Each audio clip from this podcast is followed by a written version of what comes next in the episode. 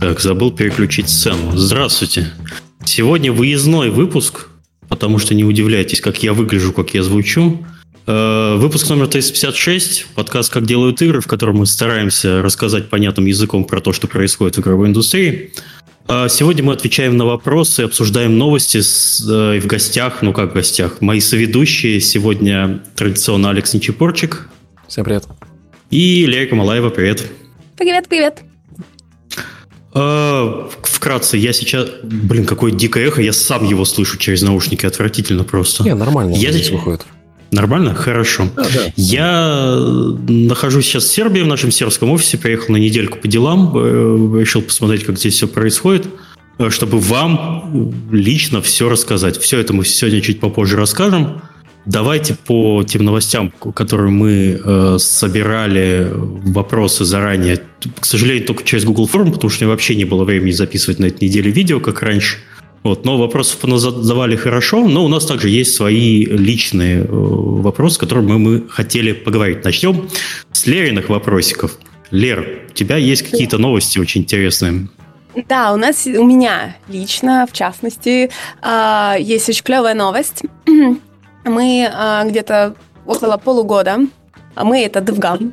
А, э, совместно с компанией Dev2Dev, Dev2Dev занимается аналитикой, а, разрабатывали новую платформу Advice платформу для sharing experience, обмена опытом. Она была сделана на основе бесплатных курсов Dev2Dev, которые, возможно, многие знали, проходили, очень клевые курсы.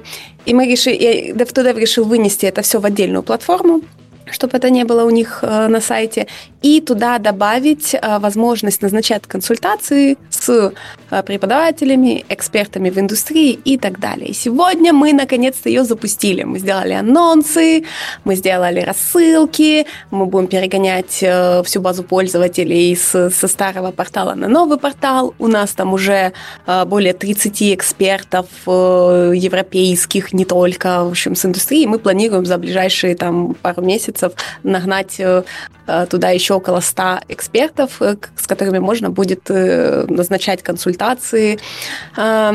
Вот, помимо консультаций, там, опять же, будут курсы. Мы сейчас у нас в разработке несколько курсов, которые мы туда э, добавим. Причем там как и оста- остались вот русскоязычные курсы, которые были на платформе, так еще в разработке несколько англоязычных клевых курсов. Там же статьи вот, и в будущем мы планируем добавить э, вебинары и кучу еще другого контакта. Я сейчас скину в чатик э, ссылочку. Вот, так что можете зайти, посмотреть, ага регистрироваться. Вот, если вы эксперт игровой индустрии, мы ждем вас в качестве консультанта. Это будет как маркетплейс всех консультантов. Вот, а если вы изучаете индустрию, опять же, там много клевых бесплатных курсов э, по тестированию, по разработке, как начать бизнес в геймдеве. Алекс там, кстати, тоже когда-то записывал лекцию. Вот, и много-много чего интересного. Вот, такой у меня клевый анонс. Мы все супер excited по поводу его. И, и вот. А у меня такой вопрос. А что двигало DevGam, вот, чтобы создать такую платформу? Вот какие у вас намерения и какие планы на будущее? Э, слушай, а, это очень клевая такая получилась экосистема, да, потому что mm. мы в ГАМ постоянно работаем с докладчиками. У нас докладчики выступают на конференции, и при этом э, мы можем вытягивать этих докладчиков в качестве лекторов для каких-то курсов, да, и делать обучающую, или в качестве консультантов, потому что, опять же, многие эксперты в индустрии, кто выступает с докладами, они также еще и консультируют. И хорошо бы иметь всех этих клевых консультантов на одной платформе вместе. То есть идея в том, чтобы э, в будущем, например, тебе нужна консультация по геймдизайну, ты нашел себе консультанта. Тебе нужен фидбэк по твоим арт-проектам, ты хочешь с крутым там художником проконсультироваться, все там. Вот. И это вот будет вот помогать нам развивать эту экосистему с нашими участниками, докладчиками э, вот educational content. Лера, мы нашли ошибку на сайте. Если набрать www Advice Pro, то открывается форма, которая просит логин и пароль какой-то. Просто Прекрасно. системный. Yes. А без, без ВВВ, просто Advice Pro, оно работает. Тест Класс. в прямом эфире, просто в чате пожаловали, пожаловались. Спасибо Чуваки, большое. работает вот это вот. А, а вот то, что написала Лера, не работает. Я написал ссылку правильную. Спасибо большое, Миш, да. Ну, будем, как это, будем фиксить баги, будем, э, как это, еще вы, вы, вылавливать все эти штуки, потому что, ну, да, да, у нас, э, я бы сказала, такой soft launch платформы. Я думаю, что мы ее за ближайший месяц еще обкатаем. Вот, все будет очень круто. Сейчас Лера улыбается, а кого-то одной рукой увольняет в данный момент. Нормально. Хорошо, хорошо. Давайте, чтобы далеко не уходить, про Сербию. Я сюда прилетел во вторник, улетаю в субботу, а в 7 утра у меня самолет. Э, здесь у Tiny Build есть офис, который по понятным причинам организовался в этом году. Э, сейчас, э, я когда последний раз спрашивал, то есть динамика пребывания сотрудников у нас прямо вот очень растущая. Я когда в последний раз спрашивал, это было э, где-то в июне у Владимира или в июле, он мне говорил, у нас сейчас там 70 человек, это сотрудники вместе с семьями. Сегодня спрашиваю, уже 70 сотрудников. И сейчас в ближайшее время к нам еще присоединится еще 15. Э, сюда мы сейчас перевозим э, россиян с Украины, вообще всех желающих, потому что э, я посмотрел на Сербию, прекрасный город, здесь теплее, чем в Нидерландах. Э, дешевле, чем в Нидерландах. Э, россиянам не требуется э, не требуется наличие визы. Ты можешь просто приехать, зарегистрировать счет в банке, открыть ИП, если хочешь, можем нанять как обычного сотрудника, и сидишь спокойно работаешь. Стоимость аренды жилья, оно довольно сильно разнится по городу. Ты можешь что-то снять и за 400 евро, на, на секундочку, человек после Нидерландов, когда слышит 400 евро жилье... То, что сравнялось, да? Да, э, это, это очень недорого, Может, либо там что-то в районе... Э, для Европы это вообще не, не, ни о чем.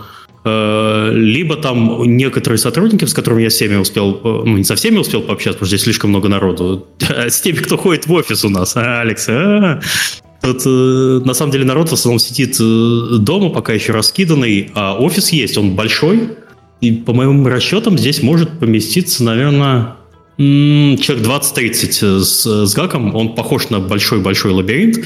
Есть кухня, несколько туалетов, ду, душевая кабинка, кулеры везде стоят, стол, столы стоят чистенько, беленько. Вот я сижу на белой стене, вот он весь такой вот в белое покрашен и находится практически, ну, я бы сказал, это центр прямо. Вот если смотреть на карту, когда обычно смотрите на европейский город, у него обычно такая коричневая зона, это типа исторический центр. Вот а, а он здесь находится. У меня отель в 15 минутах ходьбы, э, где я живу. Там центр-центр. Безумное количество кафе, э, увеселительных заведений, есть всякие казино, рестораны, бары – есть э, где провести досуг, это всякие технофестивали, рок-концерты, то есть приезжаешь и в целом получаешь, ну, наверное, привычную жизнь, которая, если ты из России приезжаешь, э, большой разницы на самом деле я такой прям не заметил. Люди похожи на наших, менталитет похож на наших, э, с русским паспортом тебя везде встречают нормально, все, все, наверное, из этого. Алекс, ты можешь что-нибудь добавить?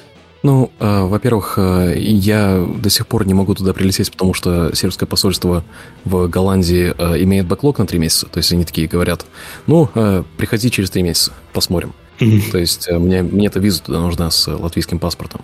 Mm-hmm. То есть про ИП, э, да, ты прав, что можно приехать и э, это организовать, что мы, эм, с чем мы столкнулись в самом начале, это э, то, как вот мы до эфира говорили, что там делается очень много всего по знакомству, да, это потому правда. что в плане эм, организаций, которые эм, ау- аудит проходит через правительство, то есть банки, например, да, ты не можешь просто банк открыть, тебе нужно иметь лицензию от правительства. Э, они очень осторожны сейчас со всеми, особенно учитывая наплыв людей, э, поэтому вот э, инфраструктуру поставить финансовую было относительно тяжело. Это вот был такой первый шаг, чтобы все счета открыть, чтобы всем визы сделать, но это можно. Это вот одна из стран, почему мы ее выбрали, потому что с российским паспортом не, не граничит с Россией, и что можно э, относительно э, легко прижиться и я был категорически против э, всех бывших э, советских республик и всех станов, э, чтобы, mm-hmm. э, ну, чтобы долгосрочно не нужно было опять перевозить людей. И мы изначально э, как бы это думали как э, относительно временный хаб, да, а сейчас мне кучу фидбэка пишут, что людям, в принципе, там нравится. То есть mm-hmm. после шока переезда для тех, кто в феврале, марте, апреле переехал, э, в принципе, когда приживаешься, ну, это когда первый раз переезжаешь, понятно, шок сильный. Но First Hand Experience, вот это вот один из проектов, в котором у меня ну, нету его, да, там Владимир всем управляет. Ну, да, Алекс, ладно, шок. Даже у меня, когда я переезжал 4 года назад, я первое время не мог... Ну, а представь, если ты переезжал бежал. В, в феврале, в марте, да, это... Или, или вот сейчас. В общем, у нас есть на сайте вакансии, э, они постоянно пополняются. Э, очень частый вопрос, который я слышу, нанимаем ли мы сотрудников из России, ответ нет, если ты не, э, не согласен релацироваться. Вот, если мы находим специалиста нужного нам, мы э, по понятным причинам э, привозим его сейчас сюда, в Сербию, потому что это проще всего. Э, мы не если... дискриминируем по паспорту, мы дискриминируем по локации.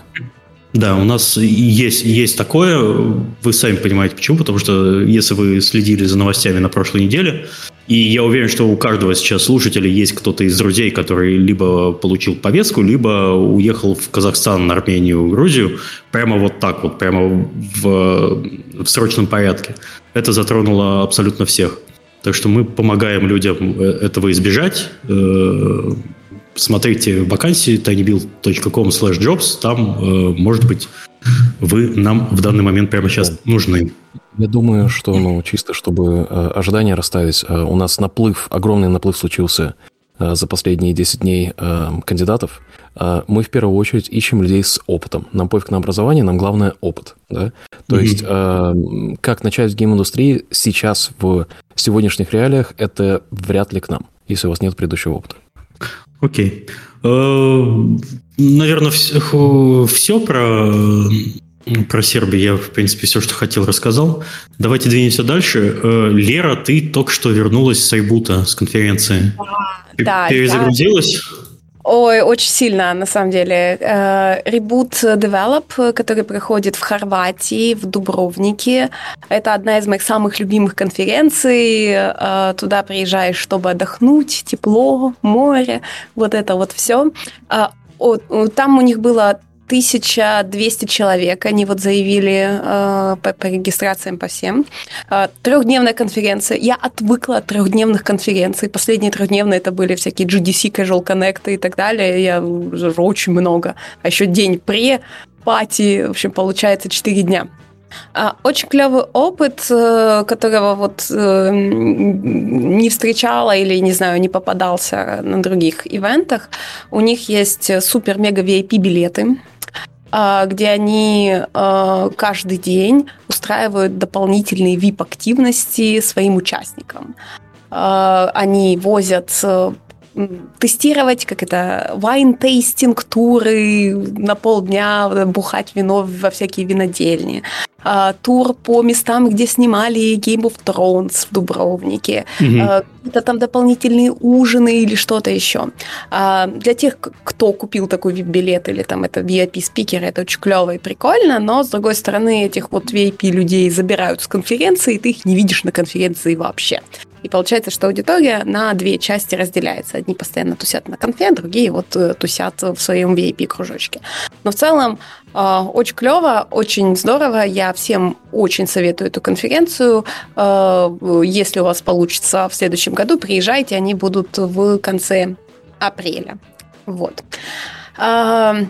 Также, наверное, я, я хотела вот как-то ввести небольшую рубрику у нас э, на подкасте, то есть когда у нас... Подожди, новостные... у, меня был, у меня был вопрос а, такой да. по ребуту. А какая основная тематика конференции была сейчас? О чем люди разговаривали? Что там, что-то интересного могла принести?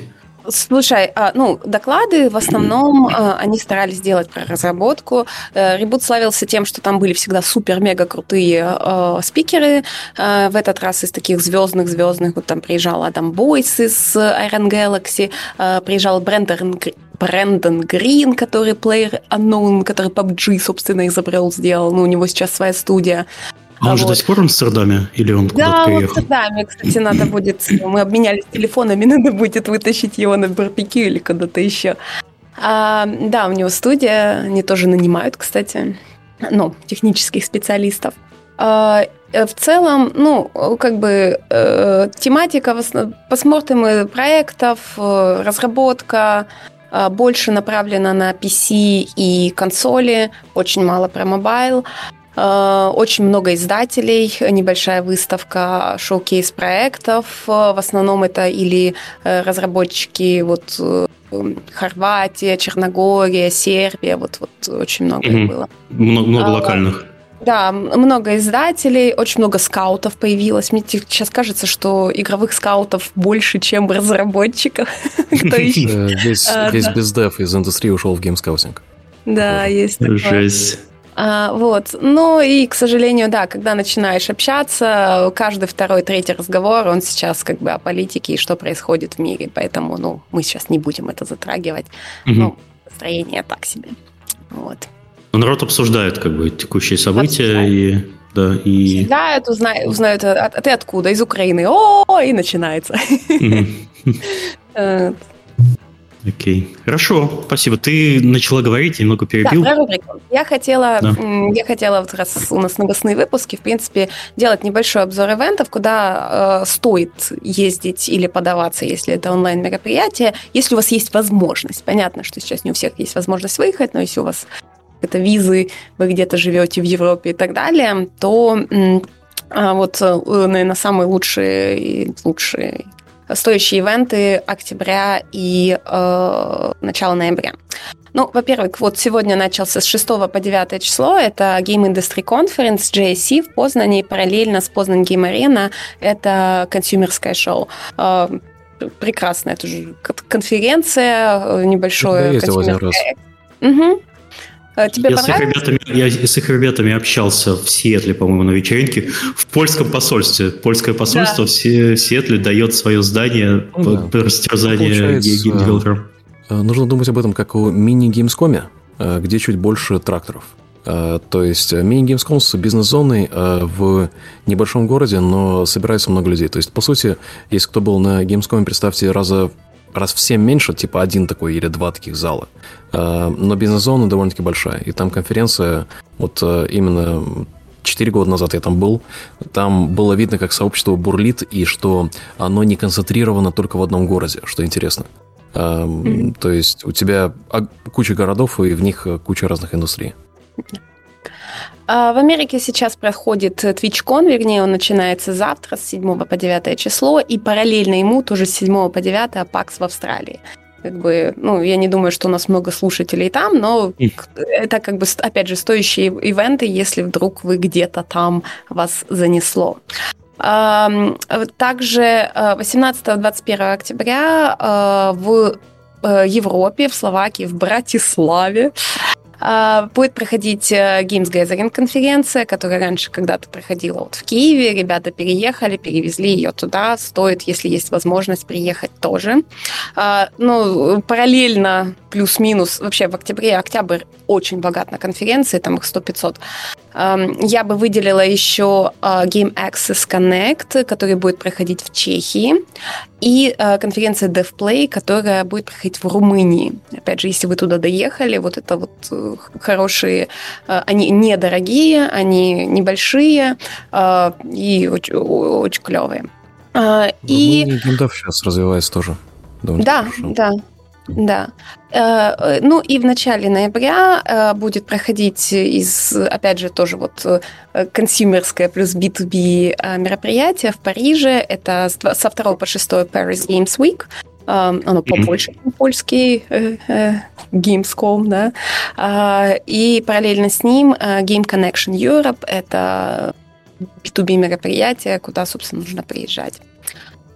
Также сейчас вот на этой, я думаю, в этом месяце там будут два дедлайна. Один дедлайн подачи для онлайн мероприятие Global Game Pitch, которое будет проходить в 2-3 ноября а, для мобильных и гиперказуальных игр. То есть, если вы разрабатываете мобильные или гиперказуальные игры, вы можете податься на Global Game Pitch. По-моему, они даже украинцам бесплатные заявки делают. А, и поучаствовать э, там они приглашают много вот мобильных и казуальных, гиперказуальных издателей. А, а, а пич кому? Это издателям или инвесторам, или кому? Кто э, там в основном слушает? издатели и инвесторы, да. То есть э, там есть онлайн-часть, плюс это все записывается, плюс это все проходит на платформе э, GDBay, и потом еще издатели, которые там купили Access, но не были на онлайне, они потом еще в, в офлайне в записи могут ваши пичи посмотреть. А, прикольное мероприятие, тоже очень рекомендую очень здорово. Ну, но, но там только вот специфика мобильные и гиперказуальные игры. Ну и, конечно же, в ноябре 23-25 числа у нас будет проходить наш DevGam uh, Game Fest. Это наше онлайн-мероприятие, uh, которое строится вокруг DevGam Awards – а, который мы проводим уже не первый год. А сейчас у нас призовой фонд там 20 тысяч долларов э, США, спасибо, Иксоли и Tiny Build, и плюс еще мы сейчас работаем над э, дополнительными призами от различных компаний, и, и туда мы принимаем PC-шные проекты, мобильные тоже. Дедлайн подачи 20 20 октября то есть вот осталось буквально две недели. А, подача заявки стоит 20 э, долларов. Мы принимаем игры все, даже как бы, от, от разработчиков из России, это онлайн-мероприятие, мы, опять же, не дискриминируем по паспорту, а, но при этом а, разработчикам из Украины заявки абсолютно бесплатные. Если вы из Украины, напишите нам на games.sobachka.com, типа, мы разработчики из Украины, хотим подать такую-то игру, и мы вам дадим подачу. Уже более 60 проектов подано. Мы надеемся ну, за две недели последние, что мы соберем от 100 до 200 заявок. А, сейчас активно у нас идет э, набор э, судей. Мы планируем привлечь более 50 судей, опять же, для нашей, э, для системы оценок. И, конечно же, в рамках фестиваля будут проходить стримы, live-интервью с разработчиками, стримы с, будем делать как паблишерские панели, интересные диалоги, fireside-чаты разработчиков и издателей, не знаю, там панель с Valve мы планируем делать, типа Q&A, и сейчас работаем над тем, чтобы привлечь некоторых стримеров, которые бы играли в игры с фестиваля. Вот. Э, ну и, может быть, даже получится еще сделать Steam-страницу, но это как бы, как только это сделаем, то сделаем. Сейчас пока ничего обещать не, mm-hmm. не буду. Вот. Так что подавайте на GameFest, на DevGam Awards, вот, и э, будем ждать ваши игры. Все. А про сам DevGam что-нибудь слышно? Э, офлайновый хороший где-нибудь? Да, конечно. В этом году мы не будем проводить офлайн мероприятия, mm-hmm. не успеваем. Вот у нас мы сосредоточены на нашем онлайн-ивенте. А в следующем году мы запланировали три мероприятия. Мы еще не делали анонсы, да, mm-hmm. мы их сделаем, скорее всего, в конце месяца. Но я точно могу сказать, что мы вернемся в э, Вильнюс мы даже уже, если честно, забронировали даты. Это будет, ладно, я уже пропойлерю, уже быть, какая разница, забронировано же. 20, а, секундочку, июнь. 22-23 а, июня. Прекрасно. 21 ну, при пати. Это где-то неделя, а, две недели после, не, неделя, неделя после Е3, так что прекрасные даты. Вот. И, наверное, тоже про спойлеры, ну, блин, Стоит, Саша, спойлерить? Нет, не знаю. Не, не надо. Ладно, в общем, будет еще... Ждем. Я, я тебя, конечно, я тебя поставил в немного неудобное положение, но... Я не планировала анонсы делать. Я вам рассказала, что Вильнюс будет да. снова, потому что да, мы его искали и будет две новые страны. А, это не будут, это будут европейские страны, это не будут страны бывшего СНГ, к сожалению или к счастью, потому что, mm-hmm. опять же, геополитические риски. А, мы рассматривали и Казахстан, и Сербию, много-много-много других стран, и Ереван назвали, и во многие. Mm-hmm. Но мы не можем, сильно большие риски с учетом вот всей ситуации, поэтому лучше мы будем развивать э, другие европейские страны. Вот, и делать DevGam международным. Вот такие у меня новости. Да, большие анонсы Так у Алекса там свет выключился, как обычно, традиционно. Так. Окей, каждые полчаса Алексу надо делать разминку. Так, Алекс, ты хотел про, про финансовое состояние индустрии сегодня нам рассказать. Э, мы постараемся поддержать твой э, спич. Не очень сильно, но поддержим. Ну, э, причина, почему меня не было на ребуте, это потому что у нас совпало с э, полугодовым отчетом компании. А, да, то есть э, мы сейчас, э, так как мы на бирже, нам нужно каждые полгода отчитываться перед рынком. И вот полугодие закрылось, потом делается пару месяцев аудит, и тогда делается отчетность, и вот как раз она у нас была. Я знаю, что я всю неделю потратил на то, чтобы бегать по Лондону, бегать по Эдинбургу, кушать непонятные вещи, пить непонятный сидр и общаться с инвесторами. И это прям на самом деле очень интересно, потому что ты начинаешь чувствовать пульс эм, финансовой части индустрии, чего у меня раньше вообще не было доступа, да. То есть можно mm-hmm. понять, что тревожит, э, и э, понять, э, с чем сталкиваются наши э, коллеги, которые э, локальны к Британии э, и э, к США. Потому что большинство компаний, которые, ну, вот, например, в нашей трейдинг-группе, да, э, кто трейдится на британской бирже, у нас там э, Frontier, которые э, Planet Zoo делали, и Jurassic World Evolution. У нас есть Team 17, у нас есть Devolver, у нас был, well, технически был Codemasters, и там же рядом Sumo Digital и Keywords, да, то есть куча таких компаний. Эм, и очень интересно, что в прошлом году рынок, понятно, сильно надулся, было очень-очень много денег. И вот многие компании типа нас вышли на IPO, да, то есть э, и мы, и Devolver вышли на IPO на британской бирже. Э, в разнице, по-моему, в 6 месяцев, что-то такое. Потому что мы были в марте, а они были в сентябре. Да? Э, и вот у нас в марте прошлого года у нас спрос был в 6 раз больше, чем приложение. Значит, что на одну акцию претендовало 6 инвесторов в компании. Угу. Я знаю, что мы смогли Эм, сделать такой как бы список инвесторов, э, потому что ты хочешь, чтобы у тебя большинство инвесторов держало долго, да, то есть там, скажем, там 5 лет не продавал акцию, не, неважно что. Э, ну и там, может быть, процентов 10-15 эм, инвесторов, которые, хедж-фонды, которые будут скидывать свои акции, чтобы была ликвидность, чтобы торги шли э, потому что иначе у тебя цена стоит на месте. Вот когда Devolver уже эм, выше на биржу, Uh, у них было чуть-чуть больше одного uh, претендента на акцию. Да, то есть они не смогли выбирать себе, какие акции они будут продавать кому или какое количество кому. И это в начале года такую, как шоковую волну, по-моему, это был апрель или март, когда Devolver сделали Profit Warning. Profit Warning – это Эм, когда ты э, посередине периода, посередине полугодия, знаешь, что все будет плохо. А, и это, как правило, нельзя такое делать в первый год, когда ты на бирже.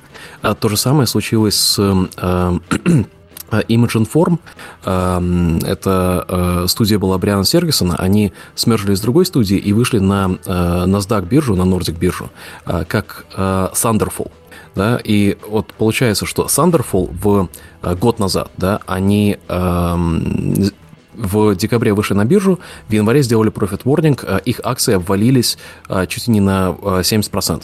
И на фоне этого год спустя Devolver то же самое сделал. И их акции обвалились на 70-80%.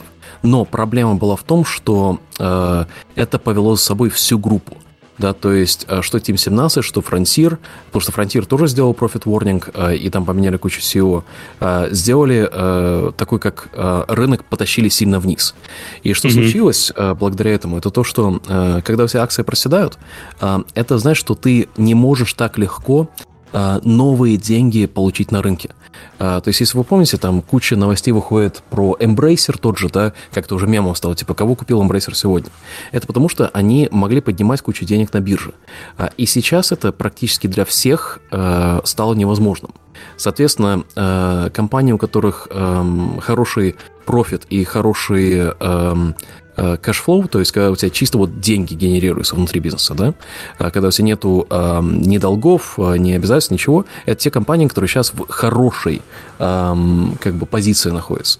С другой стороны, э, что случилось, это э, как бы перед результатами, которые были на прошлой неделе, которые, когда все компании в этом секторе отчитываются за свою прибыль, э, у большинства были разочаровывающие результаты. Понятно, у Devolver это потому, что там Shadow, Shadow Warrior, Road to Yumi, еще какая-то игра, я не помню.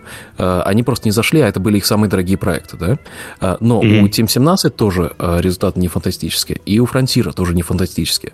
А мы вышли с 54% ростом, да, чего, как бы это было в рамках ожидания, но это было чуть выше рамок ожидания.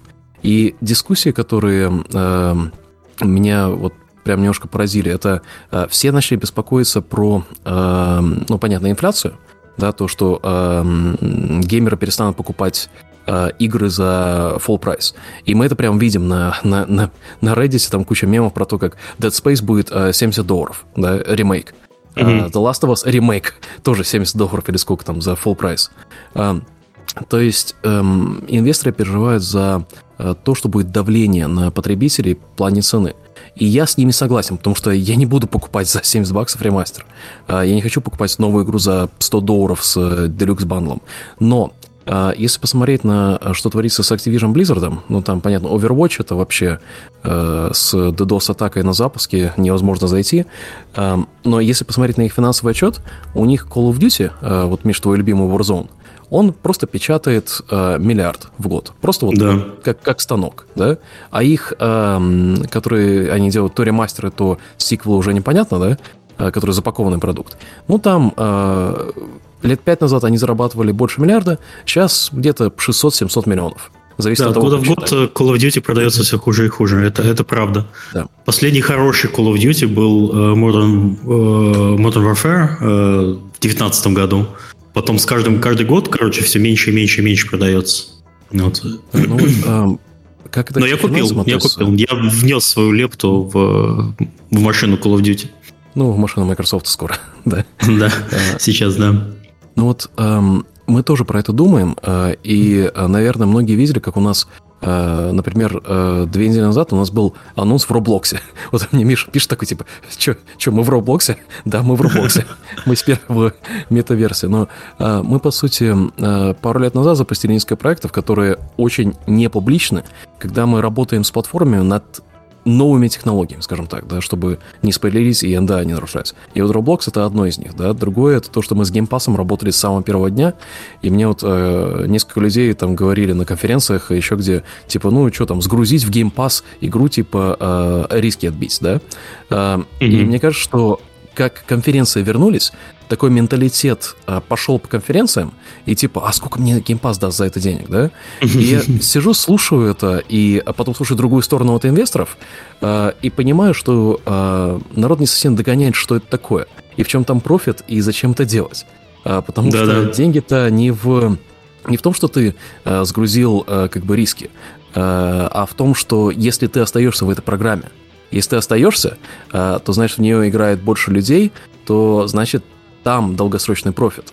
А если в игру играет и... много людей, то ты можешь продавать DLC. Да, и конвертация через DLC в деньги происходит, да, это правда. Да, то есть... У нас а... за последний месяц вышло, по-моему, три проекта в, mm-hmm. в Game Pass 'е. Это Tinykin, это SpiderHeck и Despot's Game. Э, из Early Access вышел сразу в Game Pass. Да, и, и он, получается, был в Early Access на Steam, и сейчас вышел на Xbox и на э, ПК в 1.0 и в Game Pass. Э, но я, я про то, что э, сейчас э, выиграет вот эту вот рецессию, давайте назовем, типа, следующие два года в гейм-индустрии будет рецессия, потому что меньше денег э, подходит. Э, выиграет эту игру тот, кто э, не за деньгами идет, а за временем, проведенным в игре. Потому что если посмотреть mm-hmm. на статы, если там, э, например, если нас слушают люди из мобильной индустрии, да, а, они такие смотрят на Tiny Build, анализируют, а тут 100 миллионов скачек. Ну да, у нас есть игры с больше 100 миллионов скачек. А, монетизируем ли мы их? Нет. А, маркетинг ли это? Да. Насколько хороший маркетинг? На 100 миллионов пользователей. То есть тут эм, просто вот мы, мы до, долго инвестировали в разные э, проекты, когда э, это не только э, запускать игру, да. Запускать игру это типа первая стадия паблишинга. Ты вот э, начинаешь партнериться, запускаешь кучу игр. Вторая стадия это когда ты начинаешь, вот как у нас со спидранерами случилось 10 лет назад. Mm-hmm. Э, вот до сих пор люди играют в спидранер, потому что это бесконечная игра, да. Но изначально первые пять лет мы к ней отнеслись как к сервису. Наш Early Access был, это, по сути, газ, Game as a Service. То же самое мы сейчас делаем с Dead Side, например. Это а, полная игра как сервис. То же самое с Secret Neighbor, а, которые ребята из а, Хологрифа, из Львова, куда каким-то образом попали девкиты, я не знаю, каким образом, они деплоят апдейты сами из Львова на все платформы одновременно. И это я про то, что ну, вот разные бизнес-модели у нас сейчас. Потому что если вы смотрите на Tiny Build и думаете, ну окей, издаем игры, да, 5 лет назад мы издавали игры, а сейчас у нас 12 внутренних студий и разные бизнес-модели. Поэтому тут э, много возможностей для кандидатов, которые, э, вот, например, кто-то в чате спрашивал, типа, если я выпустил инди-игру э, и э, менее ценно ли это, чем, например, опыт работы в студии. И вот я привел пример э, в ответ в чате. Если ты выпустил инди-игру, а, неважно, ты ее портировал сам или нет на консоли, да, но если ты релиз-менеджментом занимался на консолях, иди к нам в релиз-менеджмент. Потому что вот это такие скиллы, которые очень mm-hmm. скиллы, э, очень э, несложные, а очень э, специфические для нашей индустрии, то ты уже можешь делать эту работу. Если есть софт-скиллы, тогда вот это более ценный опыт, чем три года проработать над проектом большой студии. Но я позанимался релиз-менеджментом. Было дело. До сих пор у меня да, вьетнамские флешбеки, спасибо. Не, ну это, это сложная работа, да, которая, которой нужен фокус и дисциплина. Да, и если ты ее уже сделал, то ты примерно понимаешь, что ожидать. Но вот возвращаясь к этому э, всему по финансам, да, э, очень интересно, э, то есть я пристально следил за Cult of the Lamb, культ ягненка от Devolver, да, и ребята реально молодцы. Все зашло, все сделано правильно, виральный эффект, потрясающий маркетинг, но если бы мы были сейчас в их ситуации, я бы не завидовал нам. Почему? Потому что э, у тебя, когда есть портфолио, да, вот если вы э, там исследуете потенциальных издателей, э, нужно смотреть на вещи, например, э, потому что все отчеты публичны. Вы сейчас можете зайти на э, ir.tanybuild.com, и там э, все наши презентации, там все наши финансы есть. Можно на это посмотреть. И что случилось с Cult of the Lamb, это так как эта компания, э, они... Э, э, имеют разный профиль прибыли на разные игры, да, то есть у них есть first party, типа, э, нет, second party, типа Shadow Warrior, где это их IP, и у них маржа более высокая, да, и есть издательские э, арт-проекты, типа Inscription, Cult of the Lamb, э, еще парочка, там, по-моему, Return to Monkey Island тоже, и там маржа ниже, да? И когда у тебя проект с маржей, которая ниже, продает миллион копий, это профиль всей компании может немножко подкосить потому что у тебя сверху больше денег, да, а пропорционально снизу а, маржа твоя падает. И это mm-hmm. такая вещь, которая довольно-таки рискованная. Для нас она а, имела большой риск где-то 4 года назад, когда у нас миксованное портфолио было, да. И тут эм, просто нужно учитывать это, когда э, выходишь на биржу, как когда вот такая публичная отчетность. Четыре года назад у нас Pathologic выходил, Waking, э, что еще? Э, это совершенно, совершенно разные проекты, да. И Streets of Rock, по-моему, выходил. Или он в 2018 году? Он, по-моему, в 2018 был. Но суть в том, что э, когда у компании э, портфолио немножко с разным калибром э, ревенишара, по сути, для издателя, да, э, если на бирже, оказывается, э, проект с миллионом копий может тебя сильно подкосить. То есть... Э, Ничего себе. Это, это очень-очень контринтуитивно. Вот. А, но в целом э, про финансовый рынок сейчас э, немножко все успокоилось, потому что на прошлой неделе э, британское правительство э, сделало кучу глупых э, поправок в э, налоговом кодексе, э, о которых даже говорить не стоит, там все, все довольно-таки сложно, но э, я был в центре Лондона, когда было видно, что вот сейчас все взорвется. типа вот взорвется финансовая система. Э, потому что э, чуть не рухнул банк, который держал э, часть пенсий британцев. Прямо вот там на месте, и все сходили с ума. В итоге все хорошо, э, рецессия небольшая есть, но э, вот мы смогли, благодаря нашему отчету, развернуть как бы вот это вот ощущение, когда э, то есть, если другая компания в секторе падает, да, и нас тянет, так как мы новая компания в этом секторе, мы доказали на прошлой неделе, что это уже не так всем инвесторам, и наша цена начала расти вверх обратно. говоря про States of Rock, ты видел, как мы же анонсировали недавно да, да, вторую да. часть? И просто мы запустили Steam страницу, мы не анонсировали. Запустили Steam страницу. Я не буду называть цифры по виш-листам, но там просто... Там какой Steam фестиваль? О чем вы? Вы отдыхаете? Не, ну, Ничего не надо делать. Пошла. А, да. Чуть а, мы, мы, короче, этот а, анонс на оригинальной странице Streets of Rogue, что Streets of Rogue 2 идет, мы этот анонс поставили категорию как важные новости. И Valve спустя mm-hmm. 20 часов написали и по руке и так далее. Типа это кросс-промо. А у кросс-промо гораздо меньше э, показов, да, то есть э, сэмплинг, э, кому он показывает, гораздо меньше. Он смотрит на клик-through rate и все равно показывает чуть. А когда мы запустили, там просто, просто блин, это все отдыхает. Но это сила бренда. Это вот сила бренда и сила франшизы, это то, что я твержу, то, что э, даже если разработчик, э, если бы Мэтт э, ушел, да, э, и сказал, типа, я не хочу работать над сиквелом, э, мы бы продолжали работать над этим брендом, и он бы получал пассивные роути. Нет, Streets of Rock до сих пор хорошо себя чувствует. Э, на всех распродажах вообще продается. Прекрасный проект. Окей. Ну, то есть ты сейчас как смотришь в э, будущее? С оптимизмом или с насторожностью? А я сейчас смотрю в будущее с возможностями. Э, потому что э, мы как ну, бизнес очень э, консервативно вели последние э, 10 лет, да, то есть всегда очень осторожно, и вот что-то интуиция нам подсказывала, что надо было вот после начала войны, э, что надо иметь больше кэша, то есть мы пошли на больше кэш-презервацию, да, чтобы пережить любую рецессию, э, и мы еще дополнительно, то есть у нас по, в отчете там говорится, что у нас где-то 43 миллиона на балансе, э, это хорошие, хорошие цифры. И еще мы 35 э, у нас э, в... Мы можем в любой момент взять в кредит. Угу. То есть это, это очень хорошая позиция, в которую ты входишь в рецессию, когда, там, знаешь, я, моя мечта это купить какой-нибудь крутейший IP, да, который там с детства еще э, все помнят, и э, сделать не ремастер, а ну, вдохновить новую, как э, новую жизнь. Новую жизнь, новую жизнь вдохнуть, да, что-нибудь из детства. Окей, хорошо. Понятно, хорошо. Э, давайте двинемся дальше. Э, что у нас там? Давайте поговорим про совсем последнюю новость, э, потому что мы можем немножко рассказать, как это все работает изнутри. Э, про закрытие внезапное, внезапное, про внезапное закрытие стадии. Э, у нас, Внезапно. да, с ними был как минимум один проект, про который... У нас, э, по-моему, четыре проекта, да, потому что мы Hellpoint туда выпускали, мы все соседские игры туда выпускали, и mm-hmm. мы э, заточили Hello инженера под стадию изначально. Угу. У нас, вот я имею в виду те проекты, которые оригинальные. У нас э, есть один эксклюзив, это Hello Engineer, который сейчас mm готовится ну, по понятным уже причинам, и на самом деле временный эксклюзив э, платформы кончается, и мы сейчас его будем выпускать на других платформах.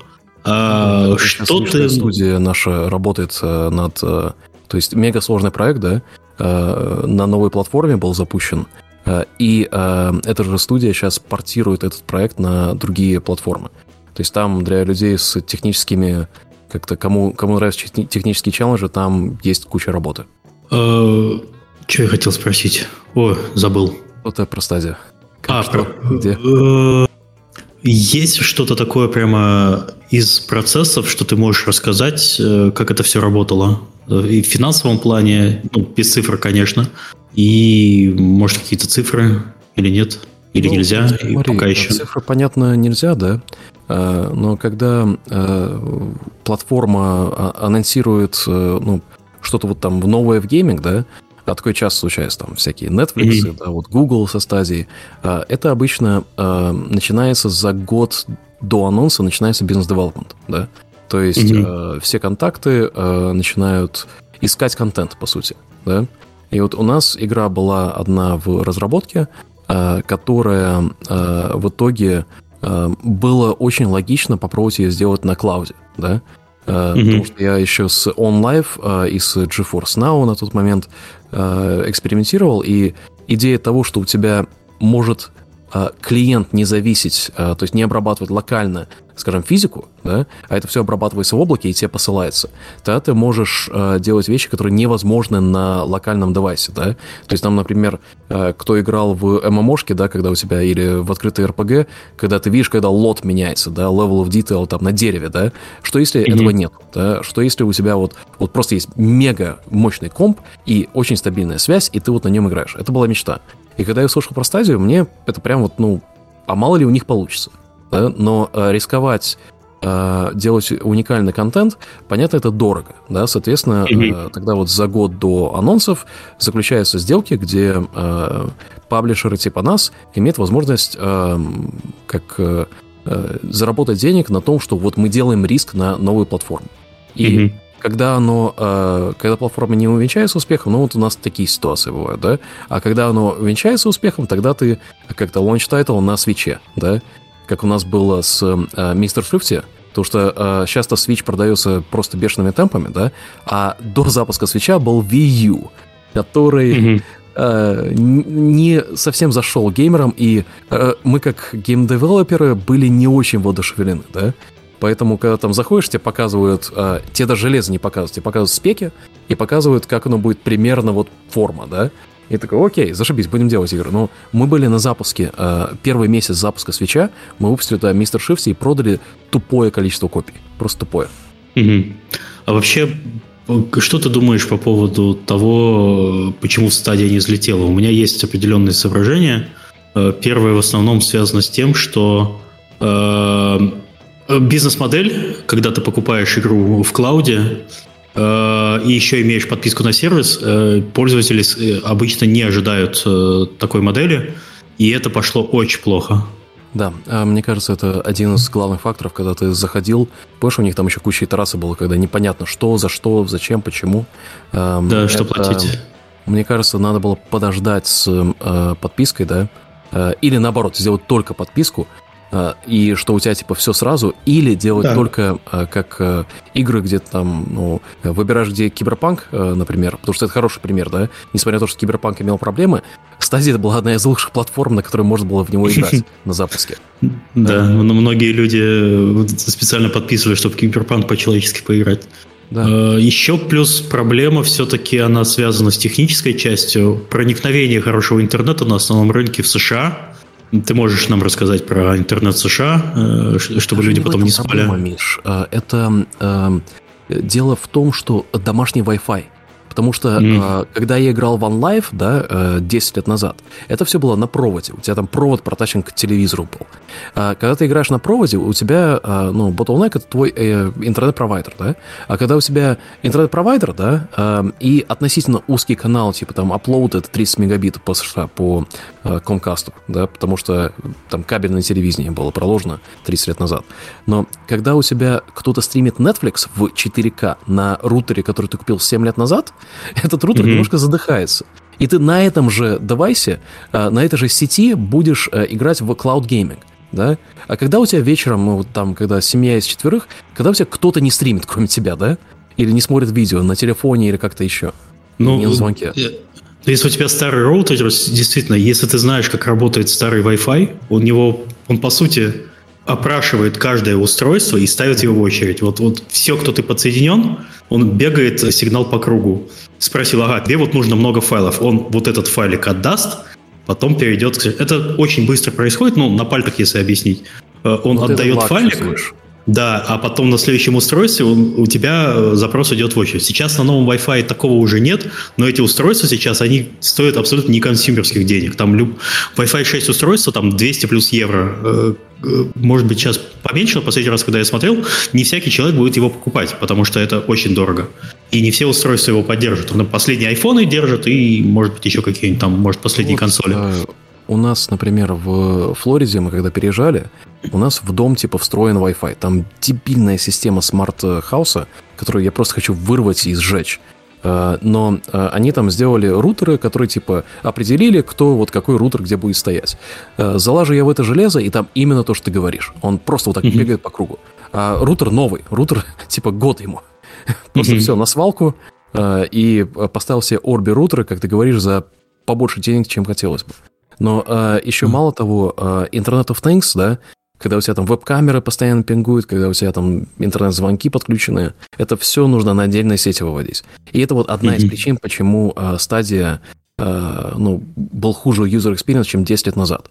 Если вы в стадии играли на проводе, это совершенно другой experience. То есть подключил провод, mm-hmm. и все, все работает. Ну, это на самом деле еще немножко, опять же, инвестиционный рынок отталкивает назад, потому, что не успех Cloud Service, ну, во-первых, это Google. Там все, все понимают, что как, как только появилась стадия, все говорили, что он, Google его закроет через 2-3 года. Так и получилось, к сожалению. Э, но это на самом деле очень сильно аффектит вообще все будущее клауда. Если вот типа у Google не получилось, то э, вот с такой бизнес-моделью уже сервисы больше делать не будут. Э, Cloud Gaming может сейчас взлететь хотеть им могут пользоваться только в комплементарном смысле. Когда у тебя есть основная подписка, вот как у Pass, ты получаешь игры, и еще за эти деньги ты можешь поиграть, когда у тебя недоступен там мощный компьютер или что-то. Cloud, ты можешь да. тоже игру, да, ты можешь с клауда поиграть. Вот я сейчас на там, рабочем ноутбуке четырехлетней давности, он типа, ну, не, не каждую современную игру уже потянет. Вот, так что в этом случае, да, если он работает. В том-то и дело, да. что xCloud как, э, э, как расширение э, Game Pass 'а, оно работает. И оно mm. каким-то волшебным образом, по крайней мере, год назад я пробовал, работало в браузере на iOS. Да, то есть, э, потому что не, ну, не приняли их приложение. Эм, и как extension этого сервиса, где у тебя понятная бизнес-модель, что там заплатил сколько, 15 баксов в месяц, все готово. Mm-hmm. И тебе ничего не надо, то есть общая библиотека, да. Да, общая библиотека. А вот чисто отдельно сервис Cloud Gaming это такое. Ладно, пойдем дальше. Э, так, следующий. Переходим к вопросам слушателей. Да. Их немного, но они хорошие. Э, Данил спрашивает. Если в игровой индустрии место людям из видеоиндустрии? Или, э, если более конкретно, продюсеру постпродакшена? Я из большой IT-компании, хочется релацироваться и связать себя с игровой индустрией. Видео, да. Эм, я вот это прям вижу по эм, нашему отделу маркетинга. Там э, работают с кучей людей, типа делают э, трейлеры, постпродакшн, э, и раньше были в видеоиндустрии, ну, в киноиндустрии даже. У нас, по-моему, всегда там не хватает рук. Там очень жесткий график. Угу. Напиши нам, спроси, может быть, может быть, будет интересно. Приготовь портфолио, пожалуйста. Не да, просто, а возьмите меня, рил, пожалуйста. Просто рил. Да, шоурейл сделай хороший, ты понимаешь, о чем. Mm-hmm. Присылай, посмотрим. Э, есть э, возможность. Люди такие с опытом, тем более, как Алекс говорил, что если у вас есть опыт выпущенных проектов, если у вас есть, то в целом, если хотите да, двигаться типа... дальше, то Добро пожаловать. Подкаст как, как попасть на Нибил, да, получается. Ну, а, на самом деле, это мало того, мы скоро будем нанимать в отдел Джона Карнажа по мультимедиа. Э, потому что э, скоро будет э, постпродакшн на первый сезон анимационного шоу по Hello Neighbor, который просто офигенно. Три серии уже анимированы, скоро озвучка подойдет, и там там хочется и плакать, и кричать, но там будет много постпродакшн работы именно по сведению звука, по накладке дополнительных эффектов и так далее. И там Джон не справится сам. Кто знает, Джон Карнидж был на Дивгамах, и это, это сумасшедший человек. Вообще абсолютно. Все геймростах. Да, все геймросты, пока он еще сюда прилетал на Дивгамы, это был... Блин, надо на следующий... Короче, Лера, сделай, что хочешь, но чтобы на следующем геймросте был Карнаж, чтобы мы держали марку. Алекс? А, посмотрим, посмотрим. Нам мультик надо выпустить, блин загрузил человека и лишил его прекрасной возможности. Так, Улитка спрашивает. Доброго, э, видимо, вечера. Как, по-вашему, энергетический кризис отразится на западной, в частности, европейской индустрии? Насколько сильно факт повышения стоимости энергии отразится на активности играющих? Я думаю, люди будут свои компы использовать, чтобы согреваться, особенно в Германии, но вы знаете, я э, переехал в свой дом, и у меня сейчас э, ну, игровая моя комната и рабочий кабинет, он под крышей. Я его практически не отапливаю, потому что я в нем нахожусь всего 2 часа, ну, максимум 3 в день. Э, я купил себе термометр, сажусь играть, у меня там 20, плюс 20. Через час у меня там плюс 24. Вообще прекрасно. Ничего не надо. Ни, никакого тебе отопления. На ней можно жарить, ей можно отапливать, и все, все отлично. То есть, приятно с полезным. Э, кризис, э, Ладно. Кризис отразится... О, камера сейчас настроится. Да, клево выглядит кризис, он, он реален, э, он э, будет очень серьезным в странах, которые э, не э, сделают э, потолок на помесячную оплату за отопление. Э, и большинство стран уже начало это принимать, то есть там риск немножко поменьше. Но эм, Голландия приняла, кстати. Да, да. Вот денег станет меньше, и люди будут э, искать больше value proposition. То есть мы об этом говорили в начале подкаста, но подписаться на тот же Game Pass и получить кучу игр, э, попробовать free-to-play игры, там, наконец, посмотреть, что в Fortnite происходит, открыть старые игры, которые купил 10 лет назад, типа Майнкрафта, или играть э, что-то там в распродаже э, стимовской найти э, и играть в игру там тысячи часов. Э, обычно это игры, которые как сервисы, мультиплеерные. То есть или, или эти она... Или эти 100 евро потратить на то, что чем я занимался в эту субботу. Я купил термоизоляционную, термоизоляционную пленку э, с отражающим слоем и клеил за батареей. Я на это потратил 6 часов. Вот чем занимаются люди в Европе. Так что вот так. И 100 евро обошлось. Вот это стоимость AAA игры. Ну да. Алексей тебя перебил. Не-не, ты, ты совершенно прав. Тут ну, приоритеты будут немножко другие. Но э, да. я не верю, что люди перестанут играть. Э, люди будут продолжать играть. Как мы все тут э, выросли не, не, не совсем из богатых регионов, да, и как, ну, пиратство это было окей одно время для меня. Сейчас mm-hmm. ну, многие люди вернутся к этому. Поэтому делайте игры как сервис, вот это вот такой более safe bet, чем э, делать игру, которая как продукт. В чате спрашивают, насколько стало дороже. Я могу по своей динамике. Обычно я платил где-то 150-170 евро за электричество и газ, э, э, живя в Голландии. Когда я переезжал в, собственный, в собственное жилье, я подписал контракт за 370 евро. Это было в мае. А сейчас люди, которые у нас снимали квартиры в конце августа, в начале сентября, они подписывали энергетический контракт на газ и э, электричество на 600 плюс евро в месяц. Э, это вот к вопросу, насколько стал дороже. В 4-5 раз примерно. Но сейчас, правда, зарегулируют. Э, сейчас это зарегулируют. Э, здесь как это работает? Ты платишь фиксу каждый месяц, немногие знают. Платишь фиксу каждый месяц, в конце года, проходит год, тебе делают пересчет и возвращают деньги, либо ты доплачиваешь. Все. Mm-hmm. Так что так как цены зарегулировали, скорее всего, в конце, через год их ждет приятный бонус в виде возвращения там нескольких тысяч евро. Почему нет? Хорошо. Да, но в любом случае, как бы все ходят в теплых носках, халатах, свитерочечках дома, потому что по-другому никак ты не можешь натопить. То есть, если ты хочешь натопить свой дом, свою квартиру там до 20, не знаю, трех, четырех, э, не знаю, какой. Это, нет, это нереально вообще. Совет нереально. всем, не надо так жарко делать дома. А, потому что идеальная температура для сна это 18 градусов. Инфаркт у всех 18 градусов. Попробуйте. Э, просто отключите себе отопление в спальне, да, э, поставьте окно на проветривание и поставьте какой-нибудь маленький нагреватель, который стоит на 18 градусов. У вас будет лучший сон в жизни. Да, у меня запрограммировано так, что ночью отключается отопление, и mm-hmm. просто естественным образом э, я выключаю, включаю отопление в 9 часов вечера, в 11 где-то я уже там иду спать, и вот к этому времени оно потихоньку опускается. Нет смысла особо топить. Э, ночью. Ну, я про то, что больше 20 градусов это слишком-слишком жарко. Потом удивляетесь, да. вы болеете, что у вас иммунитет проседает, еще не выспаетесь. Ну, скажем, из переехав из страны с центральным отоплением, ты первое время, конечно, добавляешь себе градусов. Не-не, ну, а. я про то, что э, всегда есть клапан на батарее, даже в советских mm-hmm. квартирах. Э, ты можешь его закрутить, да, и просто вот поставить маленький э, обогреватель, который держит определенную температуру. Mm-hmm. Так, ладно, давайте от наших бытовых проблем дальше.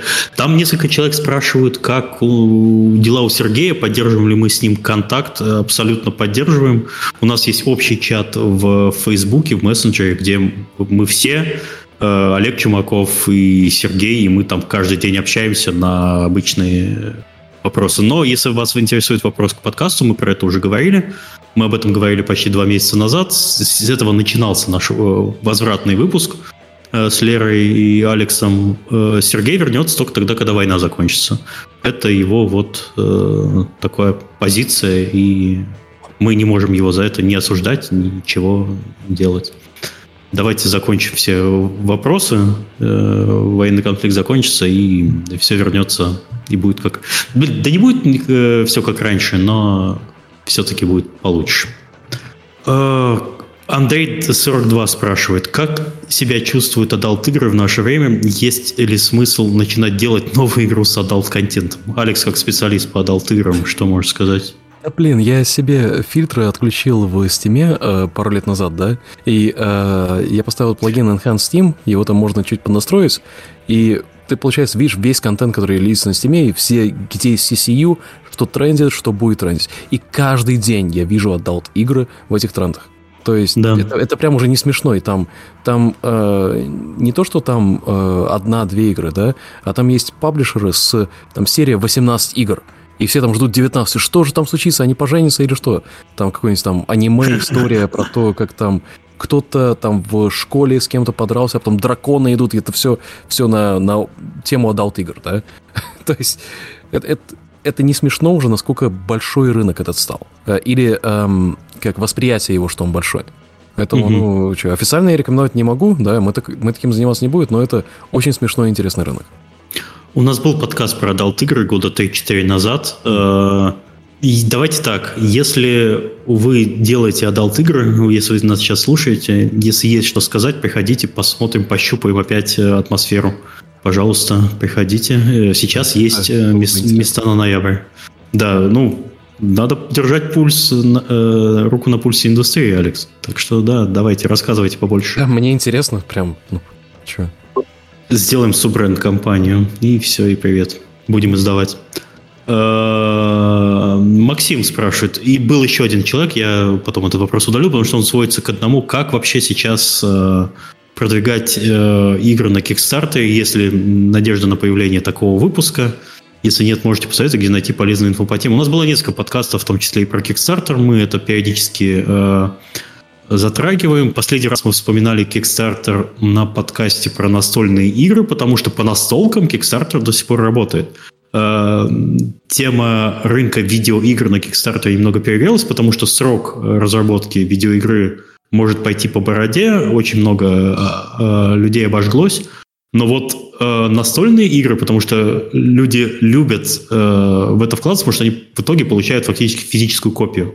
Э, по результатам Kickstarter, и люди все-таки любят обладать чем-то осязаемым. Там и поэтому готов же.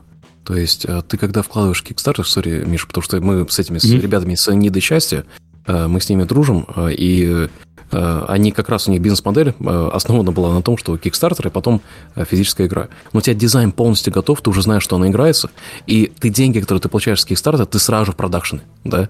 То есть там mm-hmm. литай может быть, ну, иногда люди через месяц после окончания Kickstarter уже получают то, что они забэкали.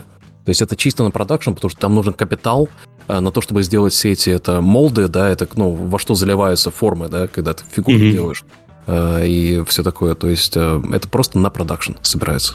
Э, следующий вопрос. Раньше работал с русскими фрилансерами, но теперь деньги с трудом перевожу, курс валюты ухудшился, разработчики требуют хотя бы прежнюю оплату в рублях. Про эту, кстати, проблему мы говорили еще в том самом выпуске.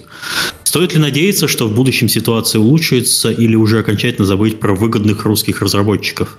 А вот это забавно, что э, курс, э, что евро, что фунта сравнялся с долларом да, это прям угу. беспрецедентно, да, и благодаря этому на, а, а рубль а, сейчас стоит гораздо дороже, а, чем раньше. То есть тут, ну, это безвыходная ситуация, ребят, то есть вам нужно конкурировать на международном рынке в стране с санкциями, куда деньги не доходят, где э, нужно доставлять лучше, чем э, люди за, за те же деньги.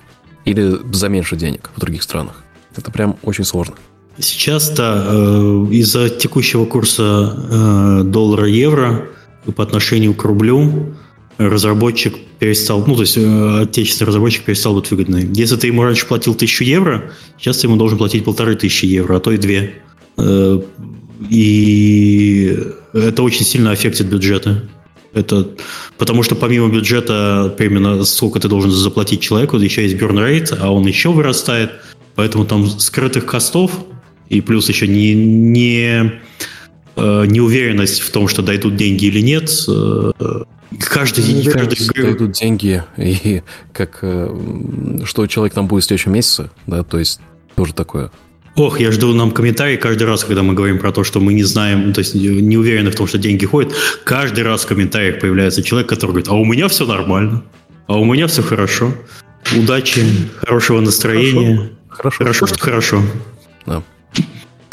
Э, следующий вопрос, э, их два. Будут ли теперь издатели с меньшей вероятностью брать проект, основная часть сотрудников которого сосредоточена в России, из-за проблем с оплатой и рисками по, э, и по поводу мобилизации сотрудников? Да. А давай, Алекс, еще раз, мы про это говорили, но можно еще раз повторить. Что мы сейчас делаем с проектами и командами из России? Вот мы не дискриминируем по национальности и по э, местоположению, но мы сразу же автоматически предлагаем релацироваться, если проект интересный. Так что если вы, э, команда, сейчас находитесь в России, но у вас классный продукт, классность, э, вы, вы в него верите, вы им горите, вы можете нам его прислать, мы его посмотрим, но 99%, даже невероятности, вот 100% мы вам скажем, вот мы берем проект, но всю коровую команду перевозите, пожалуйста. Вот у нас есть возможность сейчас э, очень просто, относительно просто перевести людей э, в Сербию. А дальше уже посмотрим. Потому что здесь прям растет у нас хаб э, какой-то безумными темпами. Да, но надо еще учесть, что эта информация может меняться, да? То есть э, в зависимости от событий, да, вот на, на прошлой неделе э, случился э, один пиздец, да, потом второй пиздец, простите. Эм, на mm-hmm. данный момент э, это у нас так, да. Эм, что будет дальше, сложно сказать. Э, скорее всего, э, внутри России не, мы не будем коммититься на долгосрочные проекты. Да. А если вы сейчас, если сейчас ну, кто-то из слушателей работает над проектом, который там вот скоро выйдет, там, или еще что-то, эм, если у вас там хороший traction, если как видно, что будет потенциал успеха, прямо сейчас уезжайте, потому что вы легко найдете финансирование на проект, у которого есть потенциал успеха. Просто вот, вот прямо сейчас. Прямо сейчас берите и уезжайте. И следующий вопрос. Как и куда можно релацироваться инди-студии из нескольких человек сейчас? В основном все визы требуют официального трудоустройства в крупной IT-компании. Моя такая маленькая инди-студия не является. Но мы уже, уже, собственно, сказали про Сербию. Э, Казахстан. Э, ну, нет, давай мы, мы не советуем перемещаться в страны бывшего СССР.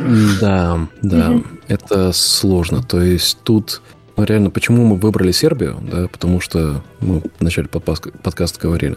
Ну, потому что приветливо русским паспортам нету границы с Россией, и э, в случае чего это не будет такой большой риск, как бывшие республики, которые были соединены. Эм, и вот многие, э, я видел, в Армению переезжают, да, э, и там ну, вот было не так давно э, довольно-таки сильное трение, по-моему, это с Азербайджаном было, или я что-то путаю. Да, Армения и Азербайджан. Так что... Ну, вообще следите, есть безумное количество телеграм-чатов по релокации. Релогейм, по-моему, называется в Телеграме. Достаточно подписаться, у него в шапке есть закрепленная тема с более мелкими чатами по Э, разным странам. Там есть список прямо вот все вот куда ехать. Вступайте туда и сидите там неделю, э, впитывайте информацию. Я эту информацию не впитываю, я за этим не слежу. Я знаю об этом только э, из встреч с коллегами, с людьми, которые свои истории рассказывают. Поэтому я не являюсь тут специалистом, и у нас подобного совета, кроме как вот Сербия, э, мы ничего вам сейчас сказать не можем. Мы же вроде еще в начале э, пытались людей в Армению перевести. Там, по-моему, ничего у нас не выгорело. Ну, в самом начале мы пытались куда угодно, да, а, то есть просто вот, вот первый полет и лети туда. Да, там и Турция была, и Армения, и Грузия, и другие страны. Но в итоге, когда вот пыль чуть-чуть осела, когда люди, там, окей, неделя в отеле, неделя там в РБМБ, еще где-то, мы осели на Сербии. А тут часть mm-hmm. пишет, что Сербия закрывает без виз. Ну-ка, Новости. Сербия виза policy change 7 часов назад. Сербия закроет визовый режим. Ну-ка, ну-ка, ну-ка. Так, сейчас в прямом эфире. Countries like India and the European Union. Пока Алекс читает новость, я еще добавлю, ребят, на самом деле огромное количество статей, куда релацироваться можно или переехать, э, в частности, из России, да, э, есть на том же ВЦРУ, просто в Гугле посмотреть. Причем у многих стран есть возможность э, находиться там от 30 до 120 дней без виз из вот этих вот списков, причем там какие-то есть не только страны бывшего СНГ, но и какие-нибудь там Объединенные Арабские Эмираты, Венесуэла и так далее.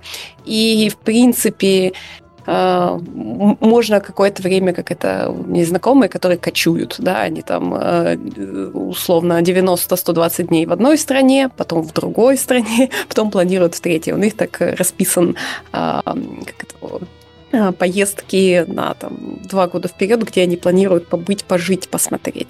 То есть тоже такой кочевнический вариант может сработать ну, какое-то время, пока вы не решите и не найдете, где осесть. Вот так. Ну, в общем, Алекс сам почитал я этот, э, эту новость. Она на самом деле не сегодняшняя новость. Это этой новости, да, там пару дней у них э, президент сказал, что они будут приводить визовую политику в соответствии с критериями Евросоюза. Но вы не понимаете, не говорит, да. Э, насколько тесная связь между Россией и Сербией. Э, тут я в это не верил, пока сюда не приехал. Я в первый раз в Сербии. Э, здесь люди нормально ко, всему, ко всем процессам относятся.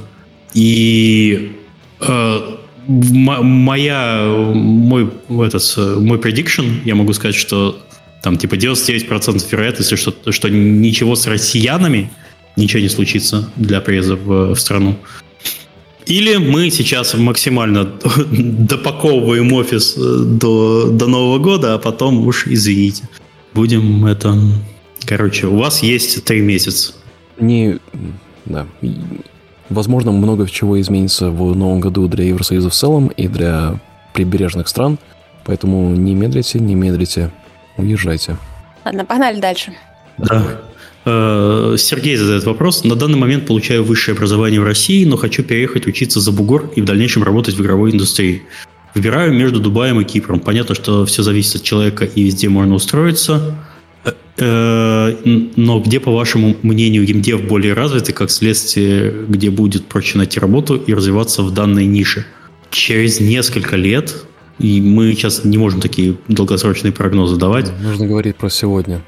Да, мы сейчас... Наверное, на Кипре больше, по крайней мере, в СНГ студии. Да, но при этом многие открывают в Эмиратах тоже. Вот. По климату, ну, наверное, все-таки Кипр. Да. Ну, Не, ну Кипр... Очень-очень жарко, да, то есть это пустыня, как-никак. Бури. Да.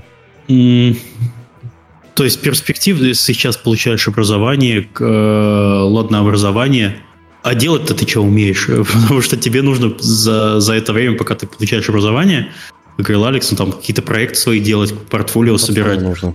Потому что ты выйдешь с... с диплома не будет ничего стоить. С дипломом? Нет, на самом деле диплом в некоторых странах позволяет получить некоторые льготы, если у тебя есть высшее образование примерно по твоей направленности. Это позволяет там, в Голландии с 30% 5 лет э, своей зарплаты, например, налоги не платишь. Э, в разных странах по-разному. То есть эм, я, каждый раз, когда я встречаю там в Твиттере какой-нибудь э, безумный тред, я бросил высшее образование, и мне все нормально, все хорошо, это довольно недальновидный в текущей ситуации э, вариант. Высшее образование в России они никому нафиг не надо, но ты с этим столкнешься, когда ты задумаешь куда-то переехать. Без э, диплома его даже подтверждать ничего не надо, э, апостелируешь там э, их все равно наличие высшего образования специалиста э, гораздо более выгодно, чем у тебя нет никакого высшего образования. Так что не, не, не читайте эти треды. Я, переста, я бросил университет, сейчас зарабатываю в 15 раз больше, чем когда учился в университете. Не надо, это очень дальновидное решение. Э, Илья спрашивает, стоит ли размещать игру в магазине от ВКонтакте, имеется в виду ВК Play, скорее всего, есть или есть планы в будущем искать инвесторов за пределами РФ? А там вообще есть пользователи на этом ВК Play? Ну, ты слышал, что они купили э, Монт, э, этот самый, господи, Монтфишевский проект на эксклюзив на Россию? Ты сможешь а, только там Atomic Heart. Atomic Heart сможешь купить. То есть они, они сейчас вкладываются в это по, по понятным причинам, потому что на это э, правительство выделяет деньги. Но я, ну, мое мнение, вы продаете где хотите свои игры, вас никто не заставляет, но не берете деньги на инвестиции от э, любой организации российской, которая так или иначе связана с, э, с государственными действиями. ВКонтакте очень сильно завязан на действия правительства. Э, ВКонтакте, Mail.ru, Газпром, Шмаспром, Я все что угодно, никогда. Дальше сказал, а если вы поднимаете инвестиции извне РФ, эм, попросите список, э, это называется у любого vc фонда, венчур-капиталиста, есть эм, limited partners. Это люди, которые дают этому фонду деньги. Э, и если вам его не дают, то, скорее всего, там есть что-то, чего вы не хотите знать. Э, или, по крайней мере, поговорить с ведущими лимит-партнерами, если вы доходите до сделки. Потому что сейчас куча денег, которые эм, все говорят, что это не российские, не связаны никаким образом. Не переживай, все будет нормально. Эм, это большой риск. Потому что э, вот даже у нас, когда... Потому что мы же из Китая подняли денег, как на A-раунд, да? А, и э, с Китаем как бы ну, уже, уже больше вопросов, да.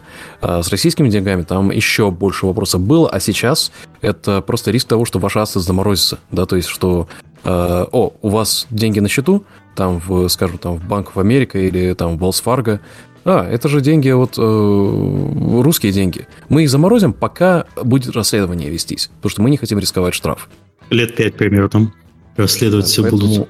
Очень-очень с этим осторожно, и я бы э, не делал никаких соглашений, связей, которые могут вас препятствовать вашему продукту от выхода из России, да. То есть, если там что-то mm-hmm. будет эксклюзивное, да, э, вы никогда это в международном суде не разрулите.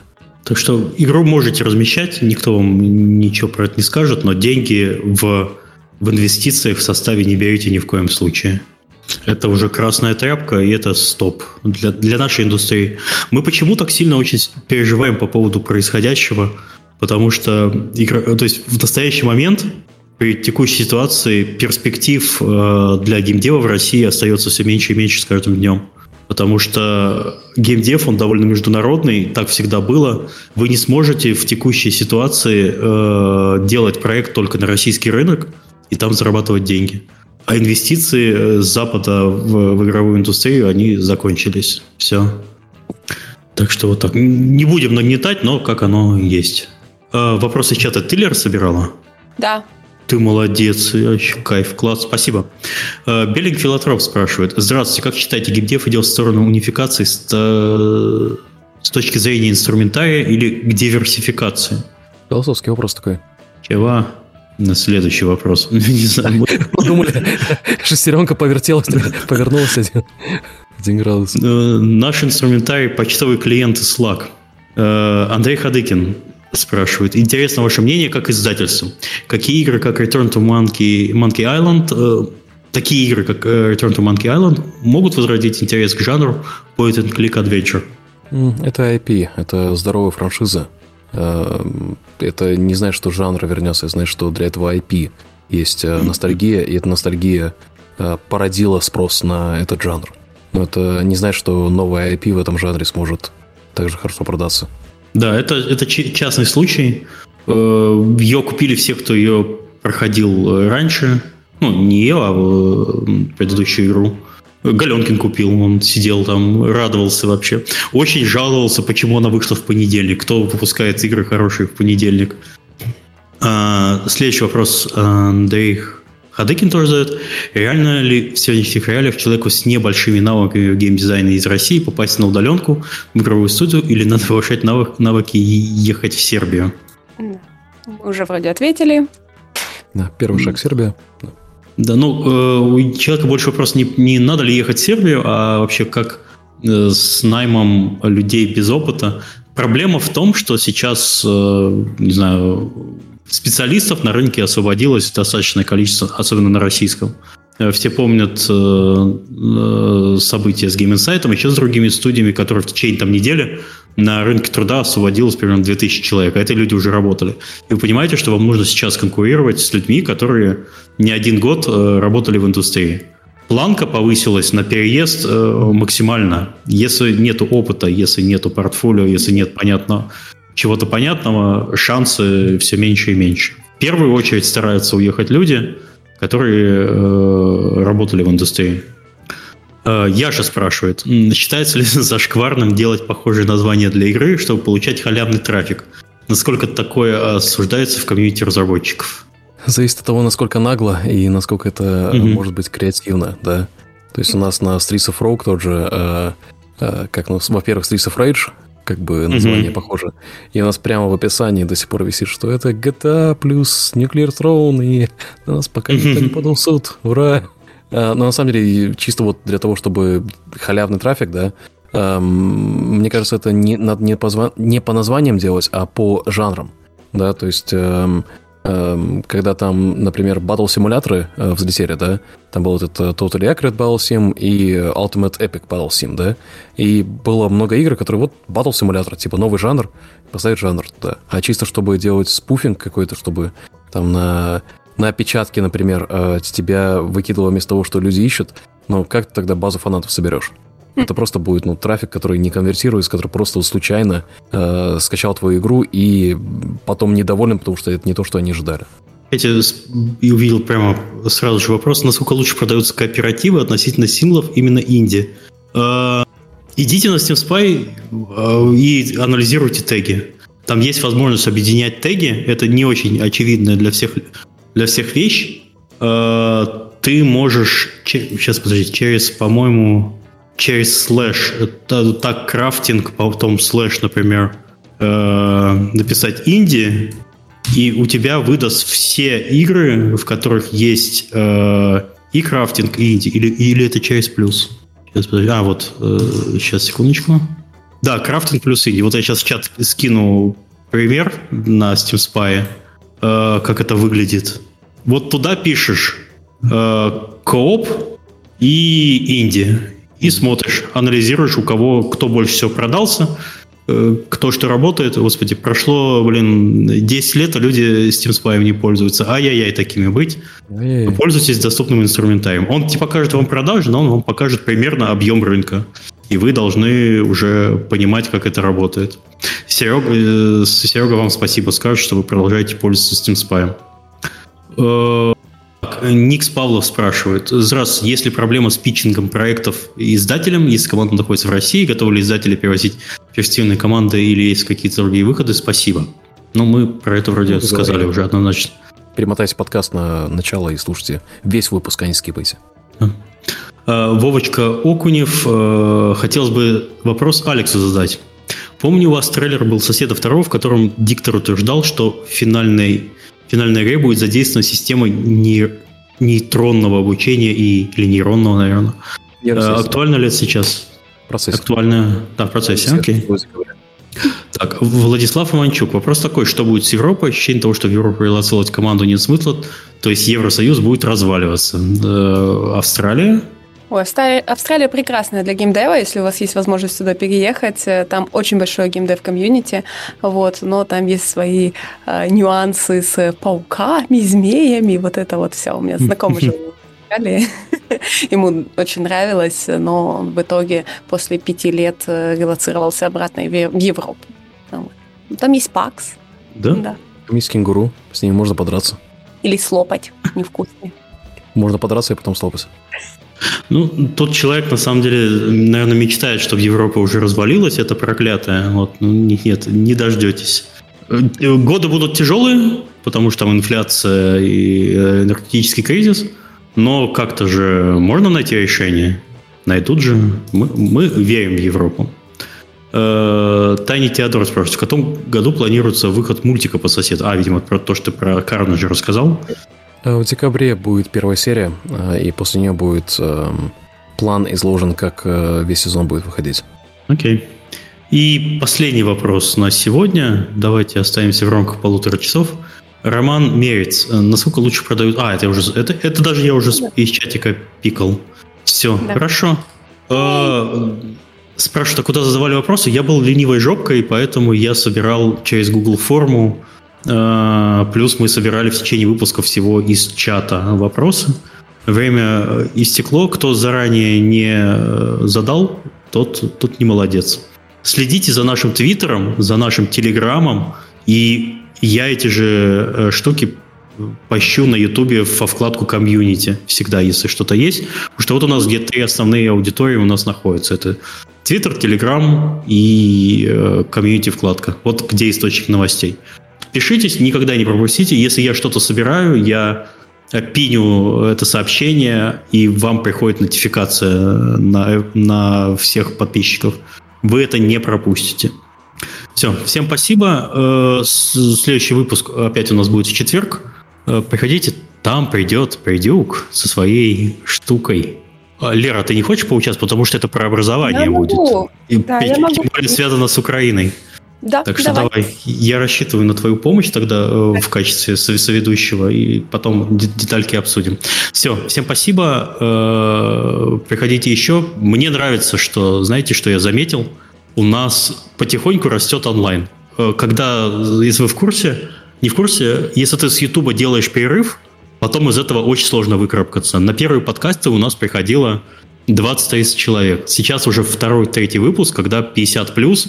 Сейчас я смотрю, у нас онлайн 73, и это не может не радовать. Мы возвращаемся к довоенным цифрам примерно. Так что очень круто. Спасибо за поддержку, что приходите именно на прямой эфир, чтобы пообщаться в чате, чтобы позадавать вопросы. Очень классно. Всем спасибо. Всех любим. Спасибо Алексу Лере. Всем пока. Пока-пока.